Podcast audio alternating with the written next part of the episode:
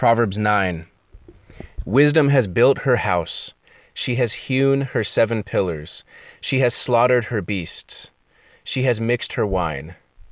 She has also set her table. She has sent out her young women to call from the highest places in the town. Whoever is simple, let him turn in here. To him who lacks sense, she says, Come eat of my bread, and drink of the wine I have mixed. Leave your simple ways and live, and walk in the way of insight. Whoever corrects a scoffer gets himself abuse, and he who reproves a wicked man incurs injury. Do not reprove a scoffer, or he will hate you. Reprove a wise man, and he will love you. Give instruction to a wise man, and he will be still wiser. Teach a righteous man, and he will increase in learning. The fear of the Lord is the beginning of wisdom, and the knowledge of the Holy One is insight. For by me your days will be multiplied, and years will be added to your life. If you are wise, you are wise for yourself. If you scoff, you alone will bear it. The woman folly is loud. She is seductive and knows nothing. She sits at the door of her house. She takes a seat on the highest places of the town, calling to those who pass by, who are going straight on their way. Whoever is simple, let him turn in here. And to him who lacks sense, she says, Stolen water is sweet, and bread eaten in secret is pleasant. But he does not know that the dead are there that her guests are in the depths of Sheol. In Proverbs 9, it's, it's amazing how the, the picture is of a woman of wisdom and a woman of folly. And it says, to begin with, wisdom. Wisdom has built her house. She has a big house. She's able to entertain people. She has got uh, lots of generosity. She has slaughtered her beasts. She's mixed her wine and then she sends out young women it says to to call at the highest places of the town and says whoever is simple turn in here to him who lacks sense. Come eat of this this bounty that i have the wine the bread the meat that i've prepared and leave your simple ways and live. And then when you go to the woman folly at the end of this proverb there's some something like the same. The woman folly is trying to sound like the woman wisdom. And it says that she goes up to uh, takes a seat on the highest places of the town and says almost the same thing. Whoever is simple let him turn in here. And to him who lacks sense and here's where she doesn't offer food that she's made in her house and slaughtered the mm-hmm. beasts that she's raised. Instead she says stolen water is sweet. Bread eaten in secret is pleasant. And so we see that these two women, folly is always going to, which is foolishness, foolishness is always going to try to sound like wisdom. going to try to build you up and make you seem like you're going to be stronger by listening to me. And this is the way of the world. Walk in this way because this will make you rich. This will make you strong. This will make you popular. This will make you good looking. Whatever else, whatever else foolishness is offering is going to sound like wisdom to the worldly person. To the person, it says, doesn't know that the dead are there when you when you walk in foolishness, and that the guests of folly are already in the grave. So be careful when you hear something that sounds right. Is it according to the wisdom of God? Or is this a trick of foolishness to appeal to your vanity and to your pride and make you think that what this that what you're going to do here that in following this woman is wise and will make you will build you up when actually you're walking into an open grave. God bless you and I pray that you will follow wisdom today who says come eat of my bread and drink of my wine walk in the way of insight walk in the way of insight which begins with the fear of the Lord and the knowledge of the Holy One. God bless.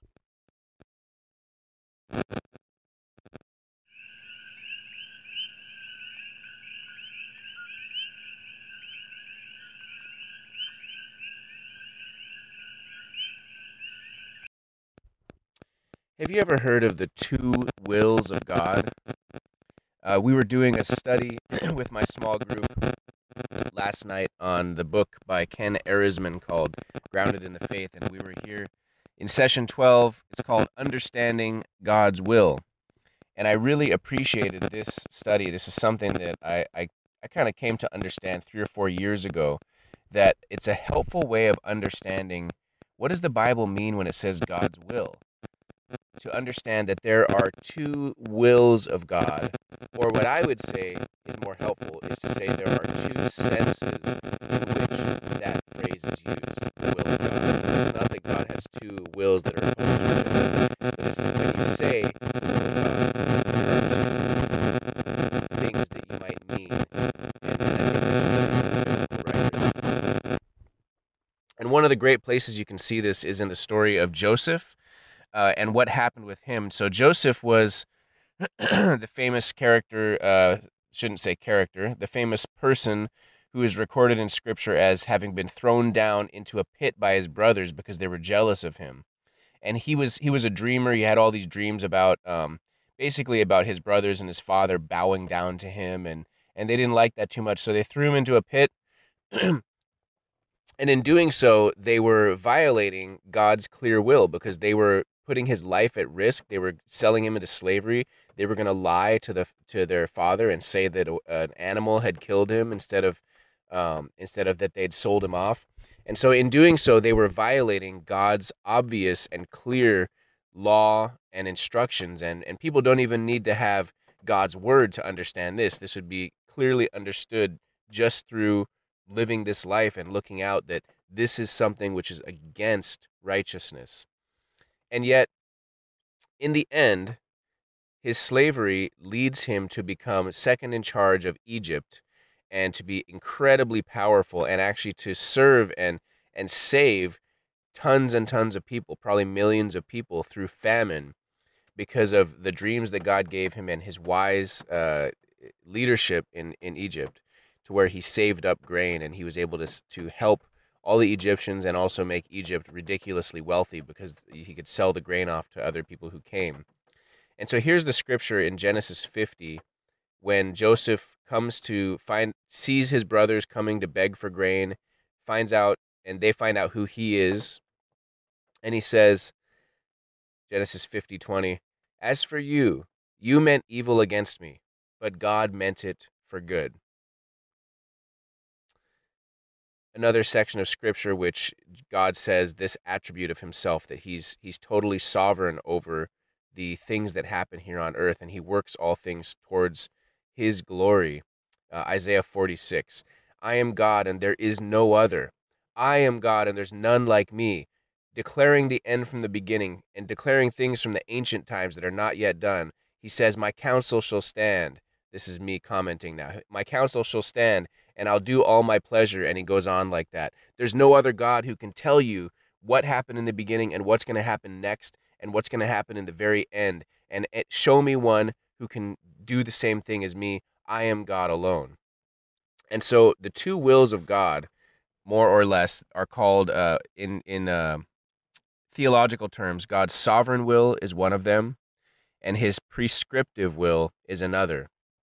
And if we can grab a hold of this and understand that the Bible refers to both of these attributes of God as real and as calling them God's will, it can help us to understand some of the sticky things about about the scripture like um, I think it's called theodicy, which is the problem of evil. How can a God who truly does know the end from the beginning and is all powerful to to work in the world, he's not distant, but he's close by us and he still works things in the world with through miracles and through guiding people.